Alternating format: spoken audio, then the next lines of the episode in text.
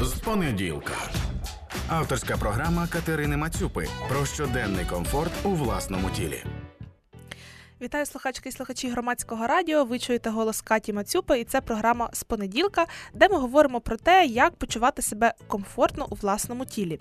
І сьогоднішня моя гостя це українська науковиця, кандидатка біологічних наук, популяризаторка науки, мабуть, моя улюблена популяризаторка науки, тому що це ще й авторка подкастів на громадському радіо Наука як по маслу, подкасти, які я дуже люблю слухати. Ольга Маслова. Ольга, вітаю. Доброго ранку. Дякую, що завітали. А сьогодні ми будемо говорити з Ольгою про сон, тому що сон це складова нашого життя, це важлива складова фітнесу. І, взагалі, я, наприклад, дуже люблю поспати, тому чому би й не поговорити про сон. А, Ольга, а давайте почнемо з такого питання: сон це взагалі частина життя, чи це така чи це такий час життя, коли ми, одначе, всі свої життєві справи відкладаємо кудись? Ну, це такий юнацький був максималізм. Напевно, що кожен проходив через цю фазу, коли йому здавалося, що спати це втрачати час, що, мовляв, стільки навколо цікаво, а чого маю лежати в ліжку. Але потім воно проходить і проходить е, після досить чітких сигналів від організму, що ні, ні, ні, це так не працює.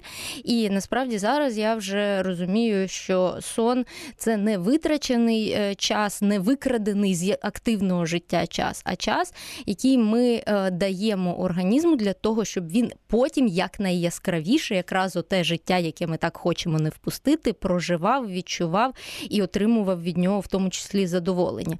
І якщо ми можемо почути інколи фрази, що мовляв у вісні там мозок відключається або ще щось, то ні, е, якраз ідея в тому, що мозок у вісні не відключається, він переключається, тобто він заходить в інший режим трошечки, і він проводить роботу, без якої е, денне функціонування функціонування, бадьоре функціонування буде просто неможливим. І е, більшість людей, е, які проходили оцю фазу, що ух, я буду спати по три години і все встигати, вони з цієї фази виходять. Хтось е, в адекватному ще більш-менш стані, хтось із великими проблемами зі здоров'ям, тому що використовували якісь стимулятори, робили якісь дивні маніпуляції, і це все не пройшло повз.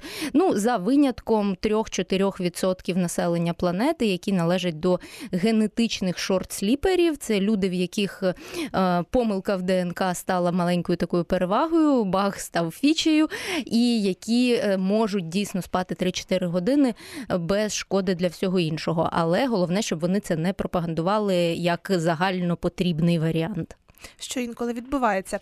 Ви зараз чуєте е, голос Ольги Маслової в ефірі громадського радіо. І слухачки і слухачі, ви можете долучитися до нашого ефіру. Якщо вас щось цікавить, можете запитати, зателефонувавши в прямий ефір. Номер телефону, увага, диктую 0800 750 490. Можу ще раз продиктувати, якщо не встигли. 0800 750 490. Цей номер телефону для вас безкоштовний. Також ви можете написати свої питання нам на Viber. Номер Viber 067 67 404 76. Але на Viber, будь ласка, не телефонуйте, ми там не приймемо дзвінки, а пишіть.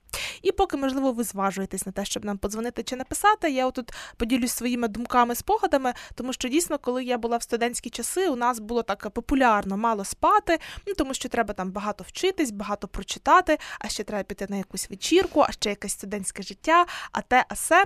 І е, ну от я, наприклад, так вирішила, ну так, дійсно, ну от 4 години, мабуть, мені буде достатньо, щоб поспати. На щастя, я від цього швидко відійшла, бо я зрозуміла, що я просто не конструктивна, не і я взагалі себе дуже погано почуваю. Е, мабуть, це так ем, захистила мене моя імунна система, чи не знаю, чи не імунна, тому що я швидко зрозуміла, що це не моя стратегія спати по 4 години, і почала спати потихеньку побільше. А от, до речі, про імунну систему. От е, у сні. Це правда, що імунна система якось працює активніше, більше. Наприклад, там хтось захворіє, встає зранку, йому там трішки краще.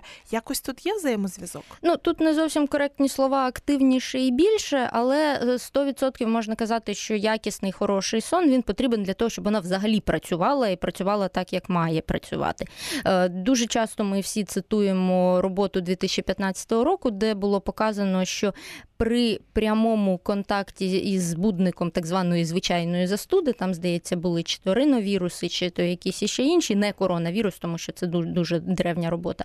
А, Але було показано, що при прямому контакті зі збудником людина, яка спала достатню кількість, е, тобто більше 7 годин, вона захворівала там в якомусь одному відсотку, не одному, верніше, там щось 17, здається, було відсотків. А людина, яка спала менше 5 годин, е, хворіла з ймовірністю близько 50%, там 40, 45, 47, щось таке, я просто точні цифри не пам'ятаю. Але сенс у тому, що дуже велика різниця була тільки за рахунок того, що одна була виспана людина, інша не виспана. Плюс, якщо ми вже до болючих проблем сьогодення повернемось, то з е, коронавірусною інфекцією також є цей момент зі сном, що там причому два моменти головних. Перший, що ем, сам коронавірус, е, як нейротропний вірус, тобто такий, що впливає в тому числі на нервову систему, він втручається у наші процеси сну і бадьорості і в багатьох людей і під час захворювання, і в так званий постковідний період, коли вже нібито хвороби немає, людина не заразна, людини немає там температури і так далі, але вона себе якось стрьомно почуває. От у неї в цей період ще можуть залишатись проблеми зі сном, причому в обидва боки е, таких е, крайнощів, тому що це може бути і безсоння, і це може бути надмірне спання. Тобто, коли людина спить 10-11 годин, вона не висипається, в неї так званий мозковий туман з'являється, тобто вона така ходить, як у, у, напівсні весь день, а вночі потім не може нормально спати або спить багато і все одно не допомагає. Тобто, ці всі проблеми вони е, сильно зараз е, піднялись із коронавірусом, і немає навіть якоїсь е, такої універсальної рецептури, що сказати, що о, робіть отак, отак, і не буде проблеми. Але як один із там десятка компонентів більш-менш здорового профілактичного життя, сон також згадується в усіх роботах, в усіх дослідженнях, що якісний сон зайвим точно не буде у боротьбі з будь-якою хворобою. І відсутність сну це завжди фактор ризику додатковий, тому що це фактор ризику як в плані ментального здоров'я, тут також багато пояснювати не треба, так і в плані банального фізичного здоров'я, і навіть те, що можливо багатьом цікаво тут, якраз серед слухачів, е, стану такого фізичної краси, як би це не звучало нетолерантно, але е, поганий сон це майже завжди проблеми з вагою. Причому знов таки в обидві крайнощі. Тобто в когось це буде Якийсь метаболічний синдром зі схильністю до набору ваги без зміни дієти, без зміни фізнавантаження. Людина думає, боже, я там їм одні брокколі, бігаю щоранку, а все одно щось зі мною не те. Або е, якщо це великі проблеми, там тривале безсоння, це може бути як варіант і виснаження, коли навпаки недобір ваги на на той зріст, який є в людини. І ну, всі всі крайнощі знов таки цей просто складно одночасно, вони часто вирішуються, в тому числі якісним сном. Оце ви дуже цікаво розповідаєте про те, що якщо недостатність сну, і там може бути і фізична активність, але не факт, що нам допоможе схуднути чи навіть просто себе добре почувати. А от е, знаєте, я зустрічалася з таким, що там дехто, е, наприклад, ем, не було часу виспатись чи не міг виспатись, але такий там, а йду я тоді ще побігаю, не вийшла там поспати сьогодні вночі. Ну нічого, я не буду пропускати там, наприклад, свою пробіжку. А для мене, наприклад, в принципі, не зрозуміло, як так можна, бо я якщо не посплю, то я не те, що на пробіжку не здатна, ні на що не здатна. Ну, я от завжди думала, що це моя може така е, слабка сила волі чи щось таке. А от який ви тут можете дати коментар? Якщо людина не виспалась, можливо, варто відмінити тренування, чи краще все-таки ну чи ж відміняти тренування? Ну тут, скоріш за все, індивідуальний підхід має бути. Тобто, дійсно, якщо от у вас конкретно це не заходить, не варіант, у мене теж це був би не варіант, то напевно, що нам не варто себе гвалтувати. Якщо для людини це якась така додаткова фішечка мотивації, що, мовляв, от у неї день дарма не пройшов, якщо вона цього не зробить, в неї буде тривожність весь день і так далі, то хай краще вона вже побігає і заспокоїться, і поставить собі цю галочку у списочку, і їй буде так легше.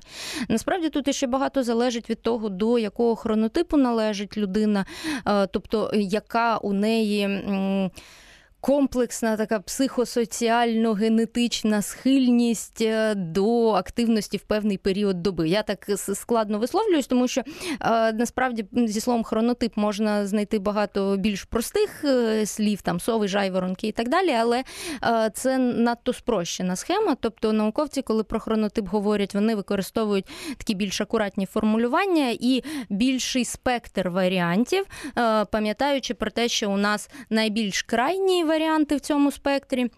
Тобто ран, ранньоранковий і пізньовечірній типи вони мають, окрім психосоціальних якихось е, напрямків, те, що кажуть, от е, залежить від вашого режиму, від вашого там, е, як ви себе самі налаштуєте. Так, це актуально для тих, хто знаходиться десь всередині шкали і спектру, тобто до проміжного хронотипу, але для тих, хто належить до крайніх точок, е, є і генетична, і інші біологічні аспекти схильності саме до цього е, хронотипу, тому їм не варто себе прямо ж ламати через коліно. Але тут зазвичай такі люди, їх не дуже багато, тобто не це не всі підряд, більшість все таки проміжний хронотип. І от ті, хто належить до радикальних хронотипів, вони зазвичай себе знають. Ну і плюс ще є там м'якоранковий, тобто це як ніби жайворонок, але не такий упоротий, тобто не який не о п'ятій буде бігти, а там, наприклад, стабільно прокидатись о шостій. От, Або там сова, але теж не така упорота, яка буде сидіти сидіти там до другої ночі, а така, яка просто опівночі лягає, і їй нормально. От, Але це все треба досліджувати в собі. І От ми з Нікою Бєльською написали книгу, коли я нарешті висплюся, в якій ми, по суті, дали такий е, набір інструментів, набір вправ для того, щоб кожна людина змогла розібратися з тим, як це, по-перше, працює на біологічному рівні, які процеси за цим є. Е, по-друге, де, де вона сама в цьому спектрі і що їй робити. І це не справа одного якогось тесту, який ти там зробив. Фейсбуці, який я вазон, і вам розказали. Тут трошки складніше, тут треба трошечки за собою послідкувати тижня-два, як мінімум. Тут треба згадати якісь там навіть епізоди з дитинства, трошки психотерапії пройти з собою самим. І е, багато з цієї всієї картинки скласти такий красивий пазлик, який вам дуже допоможе потім в своєму житті і в своєму графіку розставити правильно акценти і от знати, коли є сенс, кому є сенс верніше бігати зранку і дійсно там без марафону в 5 9 ранку все місяць не задався. А для кого є більш актуальними там е, м'якіші навантаження, а для кого є актуальними навантаження ввечері, кому це також е, має якусь більшу користь. І тут насправді, от коли питають, коли краще займатися зранку чи ввечері, бо це одне з найчастіших питань, то тут також немає єдиної відповіді, тому що залежить від того, який саме вид занять ми розглядаємо, з якою метою, тобто це людина набирає там м'язову масу масу, чи це людина скидає зайві якісь там інші параметри, чи це просто там людина ем, там тренує уважність, чи ще щось. Тобто дуже сильно залежить від цього. Е, залежить від хронотипу, знов таки є таке поняття. Е, суб'єктивне відчуття втоми. От, е, до речі, якщо ви е, слухали інтерв'ю наших олімпійців, коли їх питають, там, о, ну як ви виступили, чому ви вчора виступили так, а сьогодні виступили так, а що що ж це таке було з вами? І інколи хтось з них так крізь там багато інших слів каже: ну це просто був там забіг чи заплив зранку, мені було важко, там або навпаки ввечері. І і оце якраз поняття суб'єктивного відчуття втоми. Я навіть бачила одну цікаву роботу, де показали, що е, при е, плаванні оце суб'єктивне відчуття втоми дуже сильно залежить від хронотипу, але не впливає на результати. Що це означає? Це означає, що одну і ту саму дистанцію е, пловець ранкового хронотипу зранку пропливає і ввечері пропливає з однаковою швидкістю. О, але коли його питають, як ви себе почуваєте, зранку він каже: нормально, класно, легко. А ввечері він каже: Фух, як я втомився, поки я це зробив. Хоча цифри, числа, показники однакові. Але оце суб'єктивне відчуття в тому є. А з вечірнім хронотипом, відповідно, навпаки, з проміжним хронотипом воно менш виражено. От, Тобто, це також такий момент. І коли людина планує, повертаючись до нашого цього питання, так що що, що робити, е, коли людина планує свою діяльність, активність, їй потрібно врахувати дуже багато факторів, тобто і що вона робить, і коли вона робить, і як вона робить, і е, почути, як би це банально не звучало, почути свої якісь відчуття, тому що якщо якщо людина знає, наприклад, що вона е, ввечері поплаває і після того добре засне, то звісно, що їй є сенс далі робити Класно. це ввечері. А є якісь вправи, які навпаки її бадьорять. От вона знає, що вона там потягає якесь залізо, або навпаки там пробіжить щось, і, і це її збадьорить.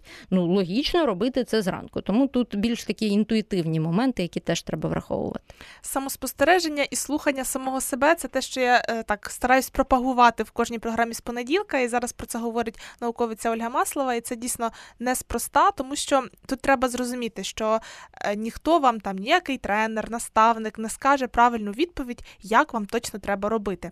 Е, Якийсь тренер чи інший спеціаліст може за вами поспостерігати, попитати ваші самопочуття і теж вас кудись скерувати, можливо, підказати.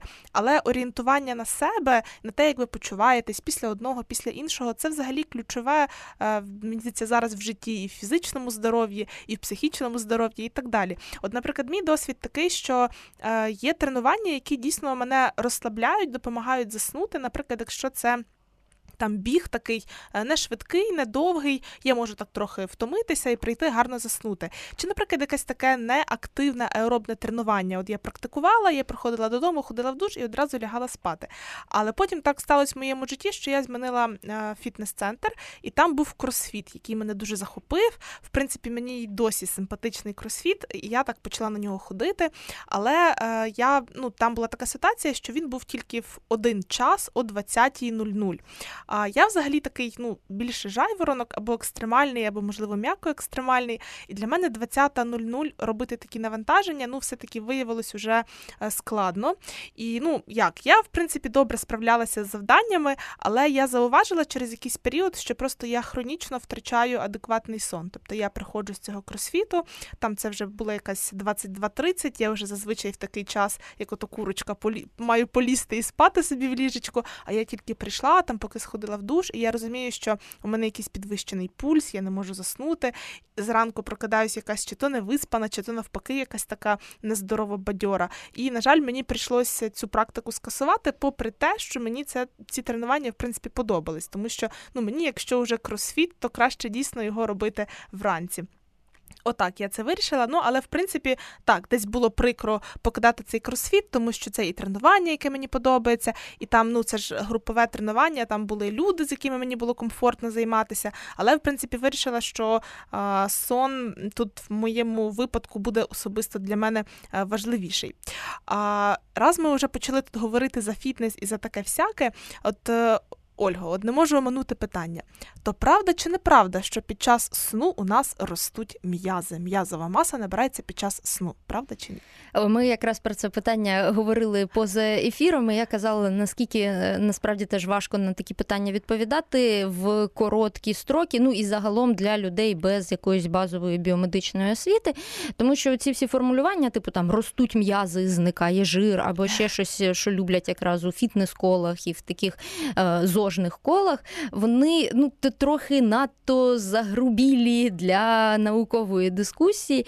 І тут можна з багатьох частин починати там щось обговорювати про е, піки концентрації гормону росту в крові говорити, і дійсно вони там вночі вищі, ніж вдень. А, але з іншого боку, там говорити про ті метаболічні процеси, які паралельно відбуваються в, в усіх інших частинах тіла, не тільки в тих м'язах, які ну, в лапках мають рости. А, і Тут, ем, скажімо так, я б не відповідала на це питання, правда чи ні. Я б казала, що без якісного сну цей процес не відбувається. А коли е, загалом сам процес росту відбувається, то він відбувається за комплексних обставин. І в ці обставини входять і ті процеси, які відбуваються вночі, і ті, які відбуваються вдень. Тут просто теж треба весь час пам'ятати, що коли ми акцентуємо важливість сну, це все правильно, і це я ж сама якраз і роблю, але ми не маємо забувати і про те, що, що робиться в день, тому що взагалі вся наша е, організмова оця вся діяльність вона прив'язана до е, багатьох ритмів, до добової ритміки, до місячної ритміки, до річної ритміки. І в неї на кожен час є своя задача. І ця задача має виконуватись. І якщо якась задача, яка там мала виконатись організмом десь всередині дня, не відбулась, то відповідно ми будемо будемо там мати якісь наслідки е, в іншу частину доби, в тому числі вночі. І навпаки. Тому, коли ми хочемо щось від нашого організму, хочемо, щоб в нас там були красиві м'язи, рельєфний прес або ще щось, то звісно, ми маємо врахувати, щоб у нас всі компоненти функціонування нашого організму були в порядку, в тому числі і сон.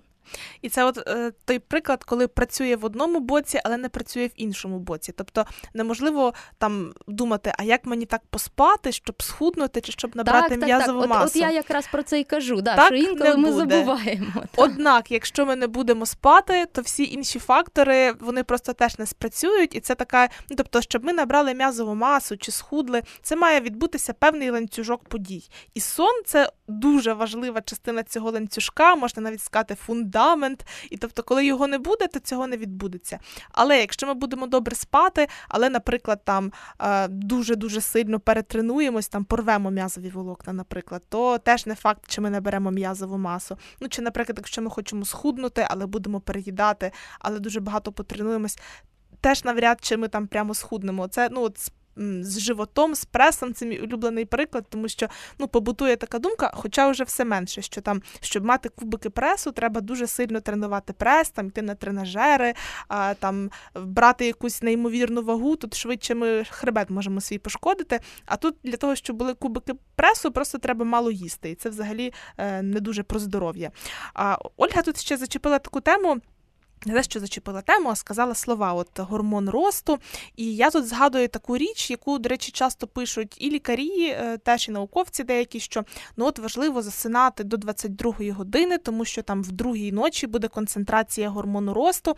Але я вже потім зустрічала, здається, і в Олександра Коляди, і в вас в подкастах, що в принципі ці дослідження, які проводились, вони були чи то не дуже якісні, чи то вони вже просто застарілі, і це не зовсім так. Ні, ні, тут проблема не в якості досліджень, а в інтерпретації інтерпретації цих досліджень. Дослідження були нормальні, просто всі ж хочуть, щоб якась була відповідь, щоб коротко в заголовок вмістилось в три слова, а не оце розповідати за яких умов, що, де, коли.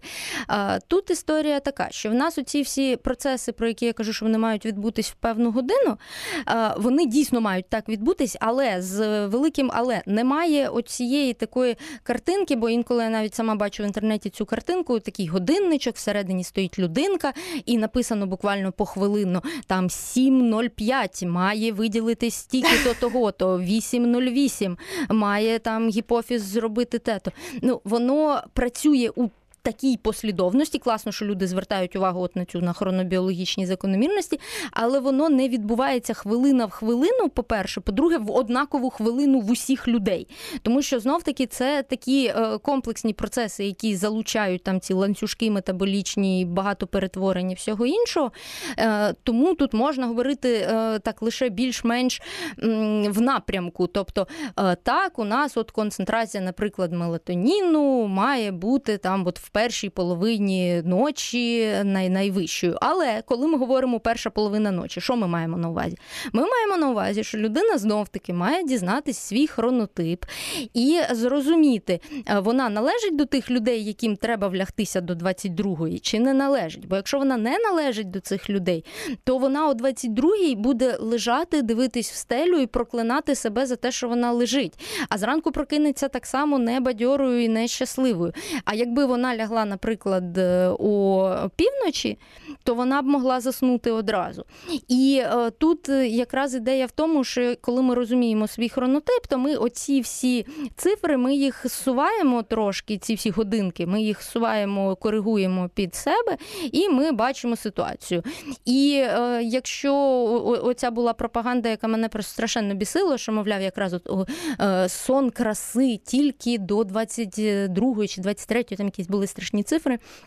Е, і і люди, які не могли до цього е, до цього часу заснути, такі ну все на все життя буду страшком. Ну окей, домовились. І все да, все пропало. повністю в 30 все років. пропало. А, Але насправді знов таки не так. Тому що якщо людина, представник пізнього хронотипу, в неї сунутий цей пік мелатоніну і так далі. Тобто все воно зачіпляє ланцюжки. Плюс тут я повертаюся ще раз до історії з тим, що для того, щоб добре спати вночі, нам потрібно добре спланувати день. І під спланувати день я маю на увазі не менеджмент своїх своїх активностей, а світлове оточення. Е, тому що дуже, якщо коротко зануритися таки в циркадну ритміку, в добову ритміку, то тут потрібно завжди пам'ятати, що має бути в балансі два процеси: один та наша внутрішня ритміка, яка в кожній клітинці в нас як маленький годинничок тікає. А друге це адаптація цього внутрішнього ритму до астрономічних годин, які є на землі. І астрономічні години на землі вони відрізняються ступенем освітлення. Тобто, е, грубо ми називаємо, що є світла частина доби, темна частина доби, але в світлій частині доби світло різне.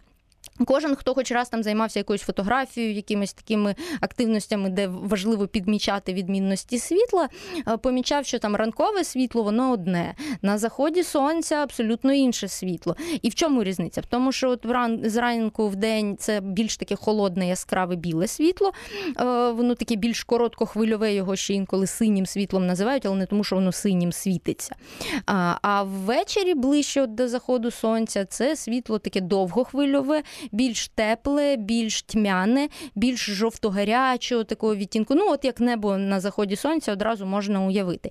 І от якраз е, помічання оцих відмінностей у світлі, у ступені освітлення, воно для нашого мозку є одним із сигналів, які якраз налаштовують, підлаштовують, коли того мелатоніну насинтезувати там у 22-й чи о першій.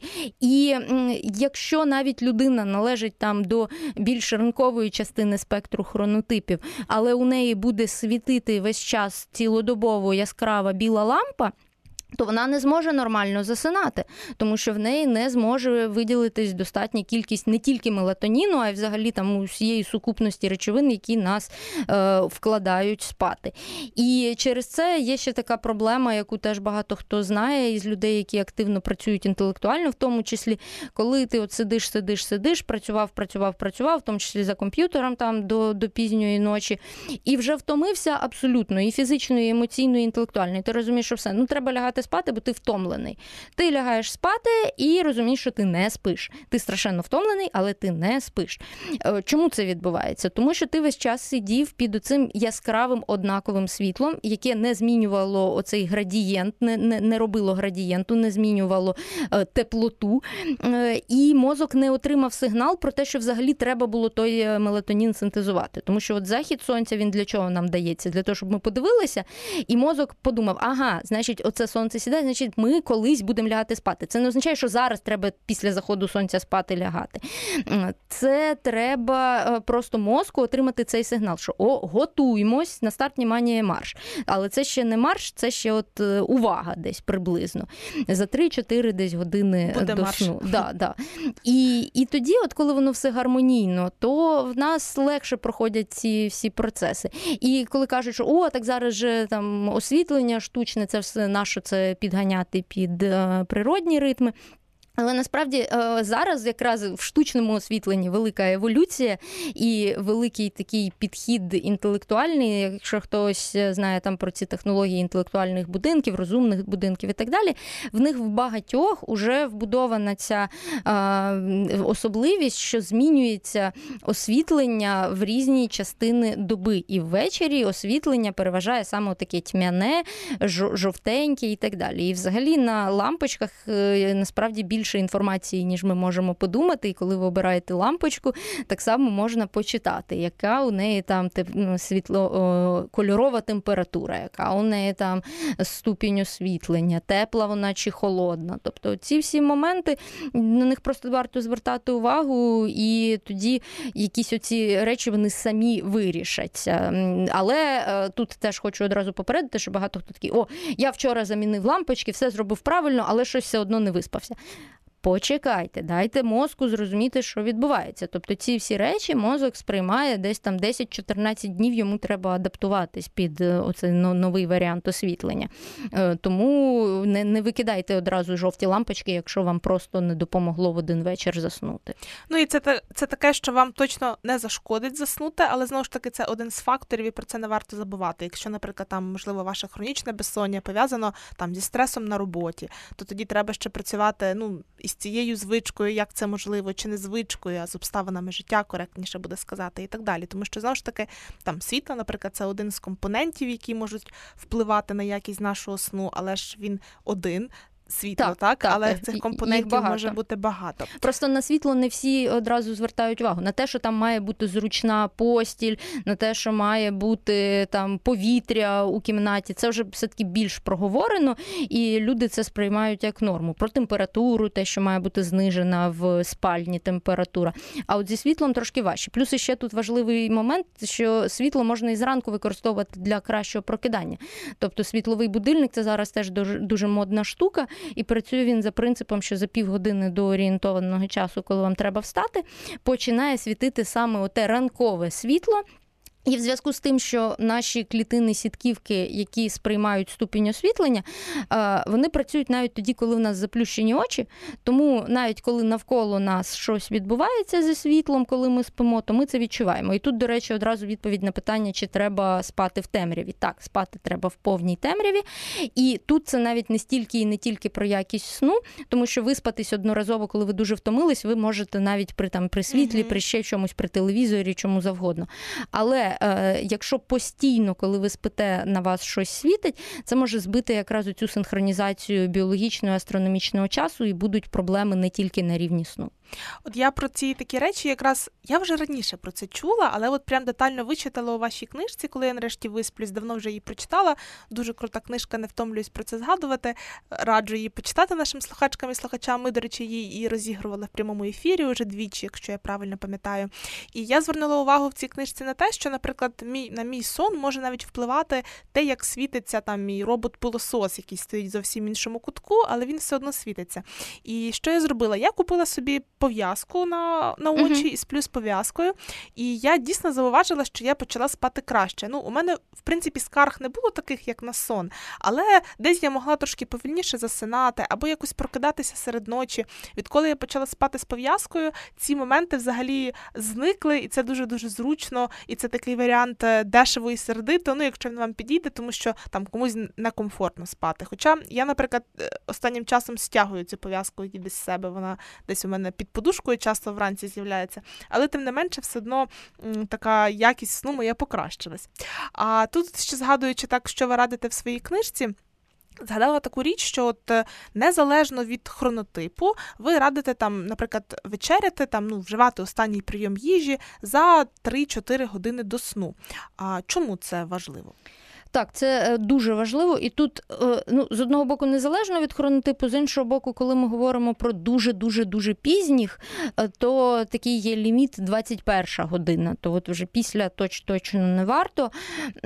Чому так працює? Тому що тут є два фронти, на які ми одразу впливаємо. Перший це наші ендокринні, тобто гормональні там різні співвідношення, такі слова від дієтологів, нутриціологів, як інсулін, грелін, лептин, напевно, всі чули. І от їхнє співвідношення, воно дуже багато в чому впливає на те, як ми себе почуваємо, коли нам хочеться їсти, коли не хочеться, і як в нас е, метаболізуються жири і все інше. І е, оце перший пункт, е, бо в них також є своя оця ритміка, про яку треба пам'ятати. Другий пункт це наші улюблені маленькі друзі, мікробіом, істотки, які всередині нас і на нас живуть і роблять нам добре, і коли з ними все добре, то і з нами все добре. І в них також є свій біологічний годинник, в них також є свої плани на життя.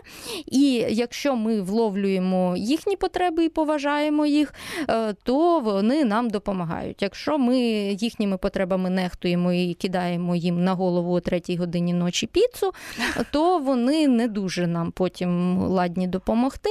Тому тут це треба пам'ятати. Але теж я хочу маленьку ремарочку зробити, що ці всі е, правильні нюанси, там як лягати, коли лягати, коли, коли їсти перед сном і так далі, вони класні, коли вони в системі. Тобто, от якщо ви дійсно дотримуєтесь якогось певного свого режиму для вас оптимального, і у вас все добре, е, то ваш організм це сприймає як норму, як систему, і в нього все ок.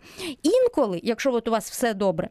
Ви можете собі дозволити там піти на нічну вечірку, і зробити собі один раз депривацію сну, тобто взагалі не спати, там повернутись додому на світанку.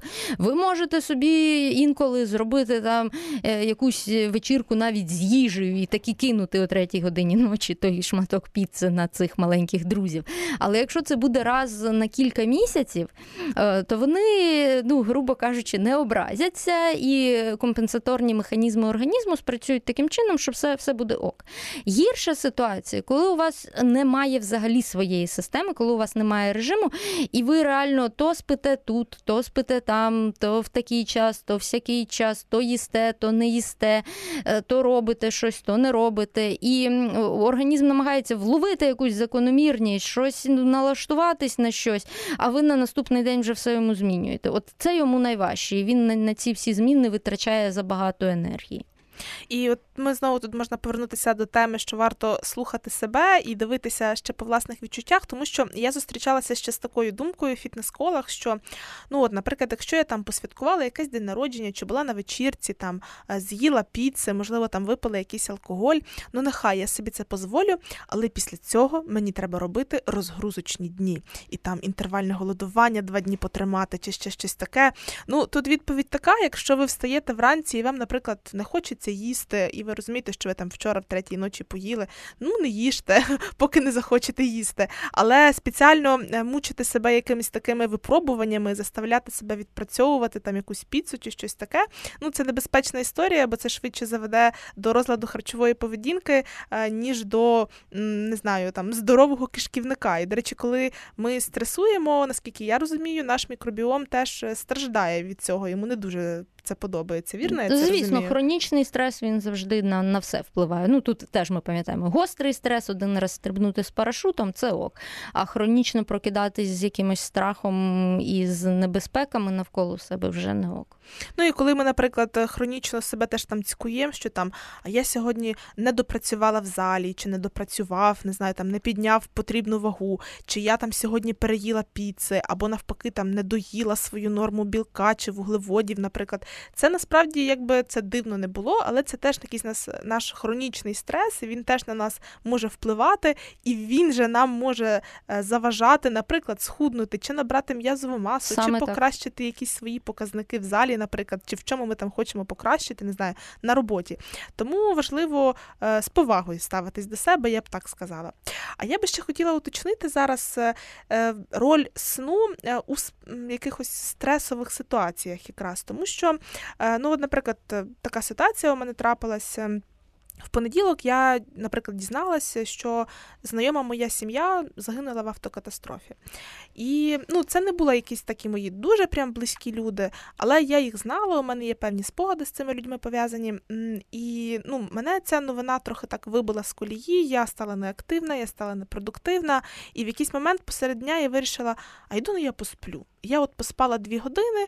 Я не скажу, що там мені прям стало дуже добре після цього, але я прокинулася, я була якась більш продуктивна і пішла працювати. Хоча для мене це доволі нетипова поведінка спати в день, попри те, що жара, я в принципі люблю жару. І отак в мене ну вже потім я зрозуміла, що це нетипова поведінка для мене, в принципі.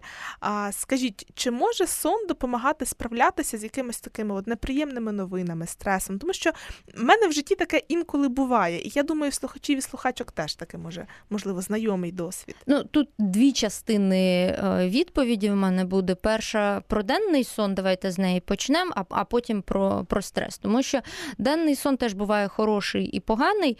В чому головна відмінність? Хороший він короткий і він не зсуває час вкладання вночі, тобто не розбовтує вам режим загалом. Е, це в основному до години все-таки. Тобто це 20-30 хвилин. От такий оптимальний залежності від індивідуальних особливостей. І його ще навіть інколи там називають nap, коли дійсно ти там подрімав, прокинувся оп, і і вже можеш увімкнутись. Е, Якщо ми там згадуємо якісь країни, в яких сієсти, тому що дійсно дуже спека і так далі, вони трошечки більше, але все-таки це до півтори години. Ну от дві, як ви сказали, це вже прям максимум-максимум. Е, тому що більше воно вже дає потім інерцію сну, так звану, тобто потім довго треба, вибачте на слові, роздуплятись, потім, відповідно, не зможете заснути тоді, коли планували, і так далі. Але от, от такий короткий, умовно, денний сон він ок. Якщо це денний сон дуже довгий, тобто, якщо це там, наприклад, людина о третій лягла, о 15-й, а о 20-й прокинулась, то в неї вже ці 5 годин вона прокидається, як мене звати, де я знаходжуся, який хто сьогодні я? рік, да, хто я. І, і, І це дуже ну, тяжко для організму, тому що він буде ще потім 5 годин намагатись зрозуміти, що відбувається, і така людина навіть за найбільш совинячими мірками не ляже до другої точно. А якщо вже пізніше, якщо вже сидіти до світанку, то це вже не сова, це вже збій е, оцього режиму, і, і це вже потім заведе людину у це таке нехороше коло, коли вона е, погано спатиме вночі. Відповідно, на наступний день вона знов захоче так сильно вирубитись після обіду, і це ніколи не скінчиться. І цим часто страждають якраз представники проміжного хронотипу. Тут, до речі, такий цікавий був маркер е, за години, ой, не години, а місяці карантину, які в нас е, були от з коронавірусом пов'язані. Е, це був додатковий момент, щоб визначити свій хронотип, тому що проміжний хронотип дуже сильно поплавило на карантині. От в них з'їхав абсолютно режим, тобто вони почали там дивитись до ранку серіальчики, потім півдня спати, не знали, як собі дати раду і що робити. А представники більше радикальних частин спектру, вони такі, ну там посувалось, можливо, на годинку, плюс-мінус в кого куди для комфортного, але радикальної зміни режиму не відбулось. Тому це такий денний сон, як теж як маркер схильностей. Тепер про стрес. Е, так, дійсно може бути такий психологічний ефект від ем, сну. Е, і більше того, інколи якраз оця надмірна потреба у сні також може бути маркером, в тому числі депресивного розладу, або якщо ми говоримо про біполярний ефективний розлад, маркером переходу у депресивну фазу із інтермісії або із гіпоманіакальної фази. Тому що коли от ми на початку згадували про тривалість сну, е, то я там кілька разів сказала 7 годин. Е, насправді оптимальна е, тривалість це 7-9 годин, в залежності від індивідуальних особливостей. Тобто для когось це буде там 7 годин 20 хвилин, для когось 8 годин 30 хвилин. Тут теж не буде таких круглих чисел. Тобто, це буде якась ваша особиста ідеальна тривалість сну. Але якщо в людини тривалість вже значно більша, ніж 10 годин протягом кількох е, днів, тобто, коли це не один раз, ти просто там компенсував якісь не недосип попереднього дня, чи просто якийсь втомлений був і так далі. А коли от людина там тиждень спить по 11 годин, хоча в неї нічого не змінилось, в неї не було якихось е, радикальних навантажень інших, е, то от така тривалість ну, вона має трошки насторожити. Людина має подумати так, що відбувається, і це може бути як якась ем, історія із тілом, тобто якесь там хронічне запалення або якісь інші нехороші процеси. А може бути е, от банально вхід у депресивну фазу, коли просто людина розуміє, що вона не хоче вставати. І це не хоче не, не через силу волі, це через інші механізми. Чому воно все так пов'язане? Тому що якраз той мелатонін, е, який бере участь у тому, щоб ми спали, е, дуже сильно пов'язаний в метаболічному ланцюжку із серотоніном, який відповідно бере участь у всіх процесах, які пов'язані з депресією і недепресією навпаки. І коли ми бачимо цей дисбаланс, то обов'язково дисбаланс одного веде до дисбалансу іншого. Тому тут воно працює як в один бік, що ми говоримо, що коли є якийсь розлад, то людина там може дуже-дуже дуже довго спати. Або навпаки, вона може не спати. Тобто і так може бути. І може бути інший варіант, коли в людини все було нормально з тією системою, але вона собі поламала систему по сну, і в неї як наслідок пішли проблеми з тією системою. Тому е, часто також люди, які от так експериментували над собою, що мовляв, ух, давайте я зараз там все зроблю за дві години, посплю і все буде ок. Якщо вони це роблять постійно, то вони вже можуть помітити відчутні відмінності у тому, як вони взагалі себе почувають. Але якщо це локально, повертаючись до цієї ситуації описаної, якщо це локальна така міра е, поспи і стане краще, то воно дійсно може працювати і ще й за такою механікою, що коли ми спимо, в нас мозок консолідує інформацію, яку отримує із світу. Тобто ми от протягом доби свідомо, несвідомо отримуємо багато інформації. Сенсорні наші системи це все сприймають, накидаємо, накидаємо, накидаємо. Плюс наша там префронтальна кора генерує нам якісь геніальні чи не дуже думки, і ми це все накручуємо і так далі. А потім, коли ми спимо, то ми це не виключаємо, а ми це перебираємо. Ми, як я нещодавно придумала таку аналогію, вона дуже груба, одразу треба попередити, що вона дуже приблизна, але наочна. Коли ми перебираємо гардероб, коли ми бачимо, що нам вже не, не влазять наші всі речі у шафу, нам треба перебрати, можливо, щось комусь віддати, щось викинути, щось перешити, щось іще щось зробити. І ми от вивалюємо це, бачимо дуже багато всього, воно все різне. І треба ж зрозуміти, так, що ми лишаємо, що не лишаємо. Для того, щоб зрозуміти, що нам треба зробити, приміряти. І ми починаємо це натягувати на себе все. І е, ми дивимося, інколи ой, фу, ні, це я не лишу, а це хай полежить болить, а це треба там те зробити, все зробити. І от наш мозок, він дуже, грубо кажучи, робить саме те із нашими спогадами, нашими враженнями протягом от активної частини доби вночі. І це все випльовується нам у сни. Інколи абсолютно абсурдні, тому що ми, наприклад, вдягли коротеньку яскраву рожеву спідницю, а потім, пам'ятаючи, що вона ще на нас, вирішили, що треба ще оту ем, шубку поміряти, треба вона мені чи ні. Ну і ми стоїмо і виглядаємо в одному е, в одній шкарпетці при цьому. Ну і воно виглядає так ну трохи дивакувато. Так само, як і наші сни, е, які інколи ну абсолютно дивні, але при цьому, якщо їх розкласти на компоненти то кожен із цих компонентів буде цілком реальний, ймовірний у житті і так далі. І так так же ми можемо отримати ймовірність там якогось умовно віщо в лапках сну. Коли ми вау, але ж мені от якраз це і наснилося. Чому воно так відбулося? Тому що там один із мільйонів ймовірностей, які могли бути із тих пазликів, які ми складали, він от реалізувався. Так буває.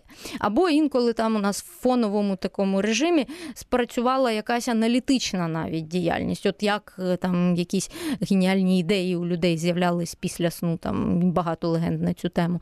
Тому що так, тому що людина ходила, ходила, ходила. Вона там місяцями, роками інколи думала про якусь штуку.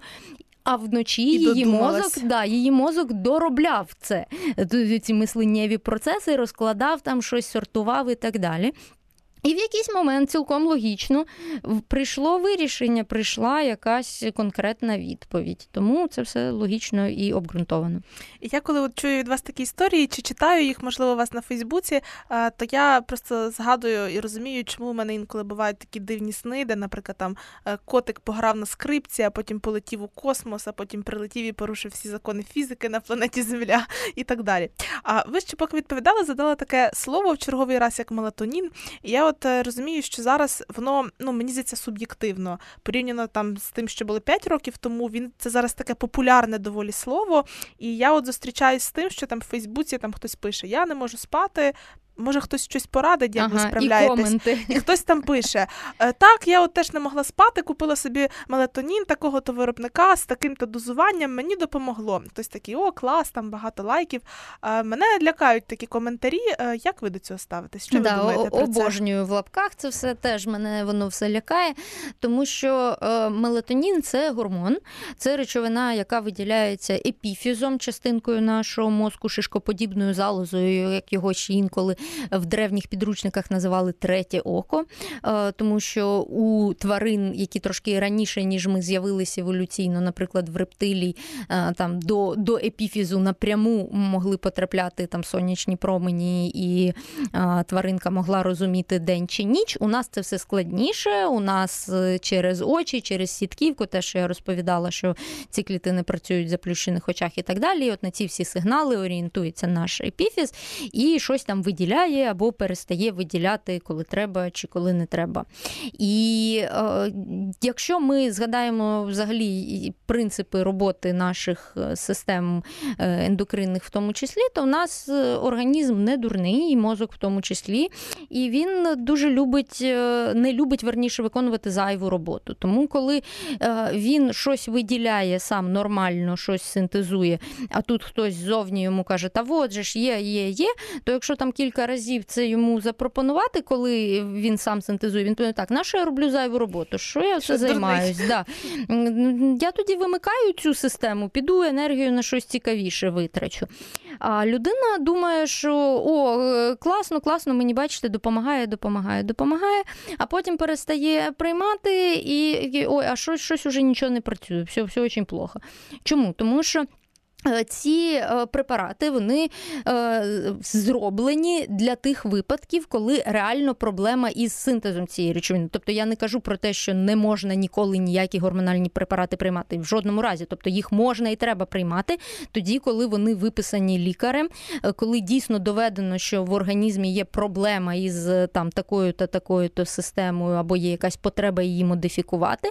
Тоді так, тоді, тоді ми це робимо і ми контролюємо цю ситуацію ситуацію. А коли дійсно людина там просто не поспала кілька днів, це може бути мільярд причин безсоння. Тобто їх реально дуже багато. Це не одна Мелатонін якась. це тільки одна з них. Да, да. І розлади в мелатоніновій схемі це дійсно тільки одна з них.